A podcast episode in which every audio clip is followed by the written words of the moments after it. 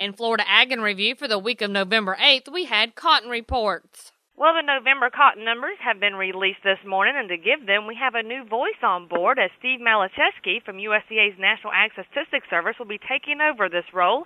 And Steve, the microphone is all yours. The November 1 forecast for all U.S. cotton is 18.4 million bales, down 2% from last month, but up 51% from last year. Upland cotton is forecasted at 17.9 million bales, also down 2% from October. Yield is expected to average 821 pounds per acre, down 20 pounds from last month, but up 44 pounds from last year. The southeast region is expected to produce 4.1 million bales, up 2% from the October forecast. Georgia producers expected to harvest 2.2 million bales, up 2% from last month, while Florida is expected to produce 135,000 bales, up 13% from October. The upland cotton crop developed ahead of normal due to the continual hot, dry weather. Warm weather also helped dry fields in the Carolinas and Virginia, which were still wet from Tropical Storm Nicole. Objective yield data in Georgia shows bolls per acre to be the lowest in the last six years and boll weight to be at its lowest level since 1998. The November 1 forecast for the Delta region is 3.9 million bales, up 1% from October. Louisiana is expected to harvest 440,000 bales, unchanged, unchanged from last month. Mississippi growers are forecasted to produce 860,000 bales, up 4% from last month. Producers experienced ideal weather for harvest activities, and by month's end, over 95% of the crop was harvested, well ahead of normal.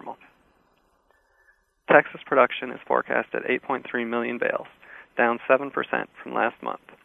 Yield potential has decreased when hailstorms moved through the High Plains region during the month. Objective yield data in Texas showed both forecasted boll weights and bolls per acre decreased from last month. California and Arizona production is forecasted at 1.4 million bales, unchanged from October.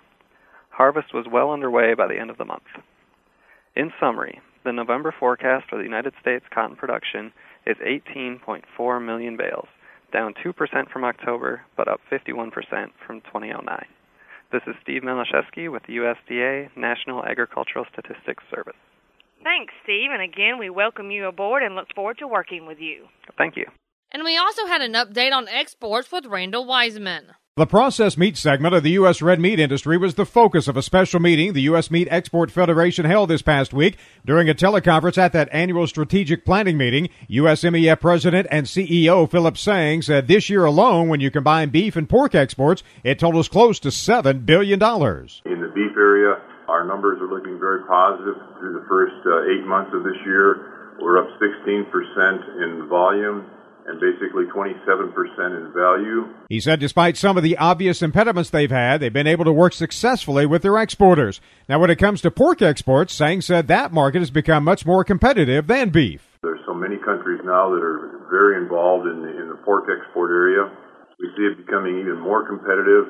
Our pork exports this year are up 3% in volume and 9% in value. He noted that USMEF has been working very aggressively to try and position U.S. pork. And as we wrap up for this week, we hear from Everett Griner. Some say America is changing the way it eats. Demand for organic food is rising. Slower now, but it's still rising. Home gardening is at its highest level since World War II. Restaurants, even schools, are looking for local suppliers. Now, in some cases, it costs less to buy local. But this trend has done nothing to impact commercial vegetable farming. In the southeast, commercial vegetable farming is still increasing. Other than Florida's citrus crops, the southeast has become mostly cotton and peanut farming. Now, with modern production and processing techniques, vegetable farming is gaining ground. It has its drawbacks, of course.